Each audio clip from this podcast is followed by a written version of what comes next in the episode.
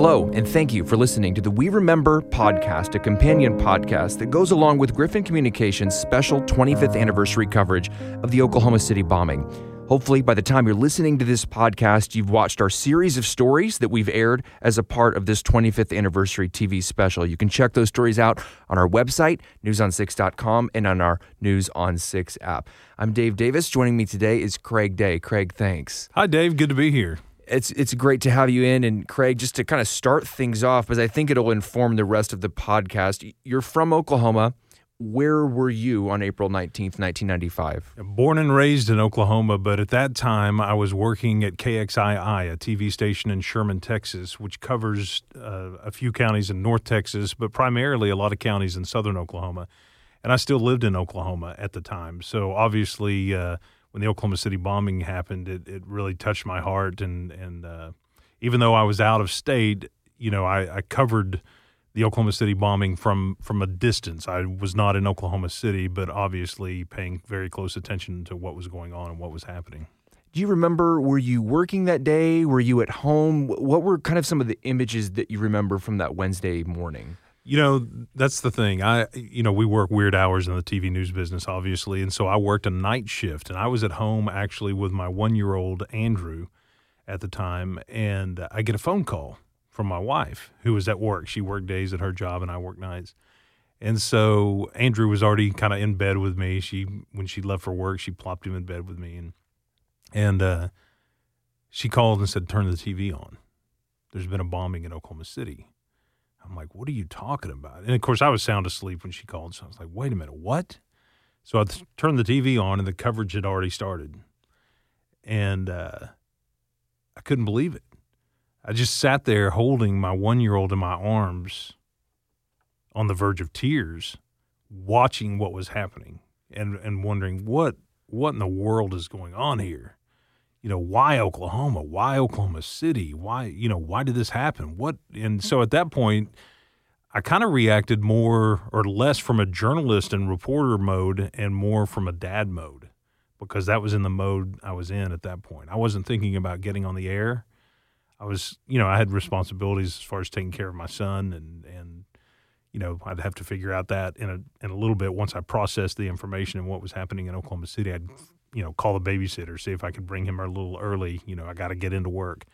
But at that point, rather than reacting as a journalist and and uh, a reporter, I just reacted as a dad and as an Oklahoman, and I just could not believe what was happening. At that time as well, I had a sister that worked downtown, so you know, obviously, I was scrambling around to call her to make sure she was okay, and she said, you know, got a hold of her, she was fine but she worked at a medical facility and they were they were boxing up supplies to send to the bombing site. And so everybody at that time just sort of changed. Either they responded to the emergency in the Oklahoma City area or they tried to figure out a way to help those first responders and those medical professionals and all the people that were responding and helping. And of course, we saw that in the coming days and the coming weeks too, um, how Oklahomans stepped up to make a difference. But you know, check you know, just had to process it at first and then check on my family, you know, make sure they were okay. And then, uh, then figure out, okay, now I got to go into work and put on that reporter and anchor hat. And for folks maybe listening to this outside of Oklahoma, how far away from downtown Oklahoma City did your family live? The place that you were from, not that far. I mean, Oklahoma's a big state, but you didn't grow up that far from Oklahoma City. No, I grew up in Seminole, which is about an hour away from Oklahoma City. So, but you know, I had a you know, one sister who, again, that I mentioned was I knew working in the Oklahoma City area. Another sister at that time was a pediatric nurse in Norman. So, uh, you know, I knew they were far enough away. Other than the one sister, I thought, okay, maybe she, I don't know where she worked downtown. I just knew she worked close to downtown. She was far enough away, but, uh, you know, not to worry about physical safety necessarily uh, once I found that out. But, uh, it was interesting talking to her as far as what they were doing as you know their workplace, you know, trying to get supplies and you know things that they thought first responders might need. But yeah, you know, I grew up an hour from Oklahoma City, and and you know, Oklahoma, especially at that point, was a was a small state as far as population goes. Everybody knows somebody who knows somebody, kind of deal that was affected by the Oklahoma City bombing. You've worked here at News on Six. How long now? I've been here 18 years. 18 so years. 18 years here at Channel 6 and longer than that in in television. Has there been any other story where you can remember you thought of it as a dad first and not a journalist, had a similar reaction to when you heard the news in 1995? You know, probably, of course, my family and my children are always top of mind. So I would say, yes, there have been stories where I thought of a dad as a dad first. Uh, I mean, obviously. Mm-hmm. Um, to that extent, probably not.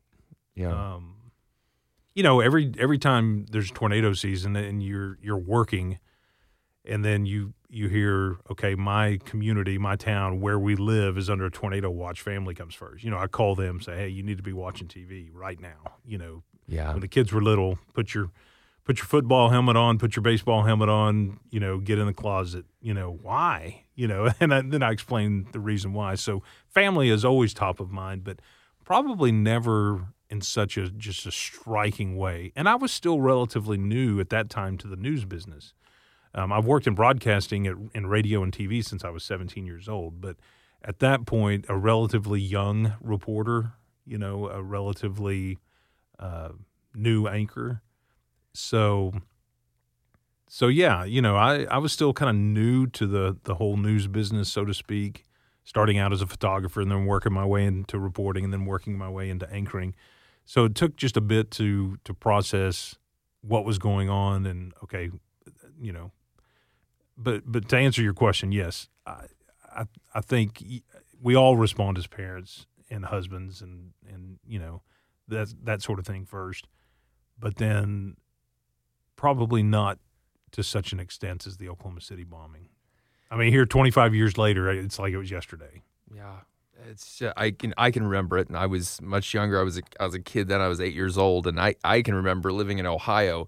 Uh, that and just all the fallout after it. It's just you talk to people, and speaking of talking to people, you know you've spoken to someone for your story on the Griffin Communication Channel of Families News 9 and News on 6. In, in your story, your piece, you specifically speak to Timothy McVeigh's lawyer. It was it was a fascinating conversation talking to Stephen Jones. As as you know, we all kind of sat around a big conference room and we all had these ideas for what what kind of stories do we need to tell yeah, for the pitch the, meeting that was maybe in January or February, Yeah. something like that. We've been yeah. t- thinking about this program for a long, long time, and so we all sat around and we we kind of pitched ideas. And obviously, you want to talk to survivors, and you want to talk to the family members of those who lost a loved one. Uh, you want to talk to first responders to get their thoughts. You know, you want to talk to uh, you know state leaders at the time, that that kind of thing. But then I thought, you know, something interesting and out of the ordinary. I think let's talk to Stephen Jones, the attorney who represented Timothy McVeigh, and get his thoughts 25 years later. And so that's the assignment, so to speak, that I was given. And so he was very gracious, very, very inviting. And, uh, you know, I wasn't sure because I've never interviewed Stephen Jones before, but he said, come on over to my law office in Enid. So that's what we did. Uh, photojournalist Michael Blair and I went there and, and talked to him. And, you know, you go into that really with only a handful of questions because I really just wanted to get his his take on 25 years later and then if he could share any any personal thoughts about Timothy McVeigh's mindset and personality at the time and I wasn't sure he was going to answer those questions that particular question about Timothy McVeigh because of attorney client privilege which doesn't end with death you know didn't end with Timothy McVeigh's execution However, he he was very forthcoming with his thoughts 25 years later, and uh, a little bit about Timothy McVeigh's mindset and who he was as a person, because Timothy McVeigh waived those rights. The attorney, then that's what was so interesting in your story. So Timothy McVeigh waived his attorney client privilege, and that's why Stephen Jones can talk about. Right, he can talk about the case uh, or his relationship and some of those uh, conversations he had with Tim McVeigh now because Timothy McVeigh essentially waived those rights by going public with 60 Minutes and doing some other interviews, you know, before his execution. So it was a fascinating conversation uh, to get uh, to get that angle, and also just to hear to hear Stephen Jones's thoughts 25 years later. And you know, he told me he's like he never expected he would get called to represent Timothy McVeigh. Never went through his mind. I was surprised, although curiously, my wife had told me that shortly after it became known that someone had been arrested, she said, Jonesy, they're going to call you to defend him. And I said, Cheryl, that, that's ridiculous. I mean, have, I'm not even on the panel, uh, the CJA panel, and uh, they'll have some out of state public defender or federal public defender. Uh, that's how those things are handled. And she insisted to me that she said, No, I'm telling you they will call you. And the night I was called, the very first thing I said to her when she came in the house, after she asked me why all the lights were out, I said, uh, Booter, my, my nickname for her, the call that you were afraid would come has come. And she was right and I was wrong.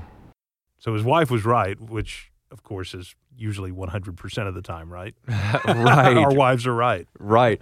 Um, so, Craig, tell me about Stephen Jones, and you know, of course, we'll get to Timothy McVeigh, but he was an he's an Oklahoman representing, as you said in your piece, one of the most hated men in America at the time. How did he deal with that as a person? He said it was not a tough decision. He did consult with his family and his coworkers uh, just about concerns about safety, because at that point there were so many things that were unknown but he feels like it was not a difficult decision because he has a constitutional uh, requirement. We all have a constitutional requirement to provide an attorney for those who can't afford to hire someone to defend them. I considered uh, that I had been asked by the court to represent him, that I had a constitutional duty to do that unless there was some conflict, and there was no conflict uh, that I could see. And I had practiced law and believed uh, in, early in my career in the so-called red flag case that lawyers had a duty to take controversial cases. And certainly this was a controversial one. It's the largest mass murder in American history. So um, I thought it was right to accept the appointment, and it was important that the accused, whoever they were, receive a fair trial. And I thought that my representing him would help facilitate that. So he said from that perspective, it was not a difficult decision. Now that turned into two and a half years. And I said, How difficult was it on you physically and emotionally? And he said, Probably more difficult than he ever thought it was going to be at the time he was doing it. At the time he was doing it, it was just something that he felt bound and responsible and required to do, and it was the right thing to do. Um, he said he never had any difficulty with Oklahomans giving him a hard time, you know, threatening him or trying to intimidate him during that time because, as you mentioned, Tim McVeigh was the ho- the most hated man in America. I had an apartment in downtown Oklahoma City. And whenever I was in the city, which would be at various times and various lengths, I walked from my apartment to the office. I was never accosted or harassed or stalked or, or pointed out uh, in some derogatory ma- fashion. Um, people would see my name on the door. No one came into my office and threatened me or bothered me. And the same in Enid. I live in the same house uh, for years after the case ended. My office remained in the same building, same church, same Rotary Club. I was not uh, harassed or stalked. To me, that indicated that Oklahomans thought that he deserved a vigorous defense, and they did not hold it against me that I had tried to do that. And he's no stranger to controversial cases. He's had a number of controversial cases in in his career up to this point. Um, Roger Dale Stafford is a you know person who killed a number of people in Oklahoma that he represented. Mm. Um, he'd been active in political areas as well, but but nothing I think really rivaled representing Tim McVeigh uh, during the Oklahoma City bombing trial. Of course, with our stories that we've put together, we have three to three and a half minutes to tell it. And there's a lot of things that we can't include. I wanted to include, if, if you were cool with this, one of your personal stories about one of your coworkers in Sherman, because we didn't get to hear about this on TV. And I really thought when you said this in the pitch meeting, I was just blown away. Tell me the story about someone you knew who had run across Timothy McVeigh years earlier, years before 1995. Yes, um, Michelle Rauch was a was a reporter who was working at the station where I worked in Texas, and again, it covered North Texas, Southern Oklahoma, and she went on to have a long broadcast career. She now teaches journalism. She came in, and when all this happened, when Timothy McVeigh was arrested, she she came in the newsroom, and I was I was an anchor then, and she said, "You know what? I think I interviewed Timothy McVeigh." Okay, what you you think you interviewed Timothy McVeigh? And and then she's like, "Yeah, I think I I think I interviewed Timothy McVeigh." And it was uh, I was outside the Branch Davidian compound, and there was a guy, you know, outside his vehicle. I, if I remember right, it may have been like his pickup or something. He was sitting on the tailgate or something, and he had a lot of anti-government propaganda, you know, bumper stickers and different things. And uh, she said, I think I interviewed him about the Branch Davidian compound. And I was like, go home. Do you, uh, do you still have that stuff? She goes, yeah, I got a box. You know, at that time, we were all pretty much fresh out of college. So we had a lot of our college stuff in boxes in our apartments or houses or whatever. No YouTube, no. No, not at all. no cloud storage, so, but we had it. So she runs to her apartment and comes back with the actual article she had written, and, and her hands just sort of shaking. Oh. And sure enough, she had interviewed Timothy McVeigh. And so once that kind of became public, we pretty much took her out of the reporting rotation for a couple of days because once it was found out that she had interviewed Timothy McVeigh, of course, the BBC was calling and all the major networks were calling, and everybody wanted to interview her. Sure. So she pretty much was just, I mean, she was swamped with interview requests. And here's why she was, to the best of my knowledge, the only journalist, even though a student journalist, the only journalist to document Timothy McVeigh's anti government sentiment and have it documented his anti-government sentiment before the Oklahoma City bombing. That's she had remarkable. a picture of him, everything for the the story. You know, had it the quotes, everything that she had written was well documented. So that's that was very important for the case. And so, in fact, she was she testified in Denver during his trial to show that link before the Oklahoma City bombing of Timothy McVeigh to his anti government sentiment, a lot of it set off by the standoff at the Branch Davidian compound in Waco.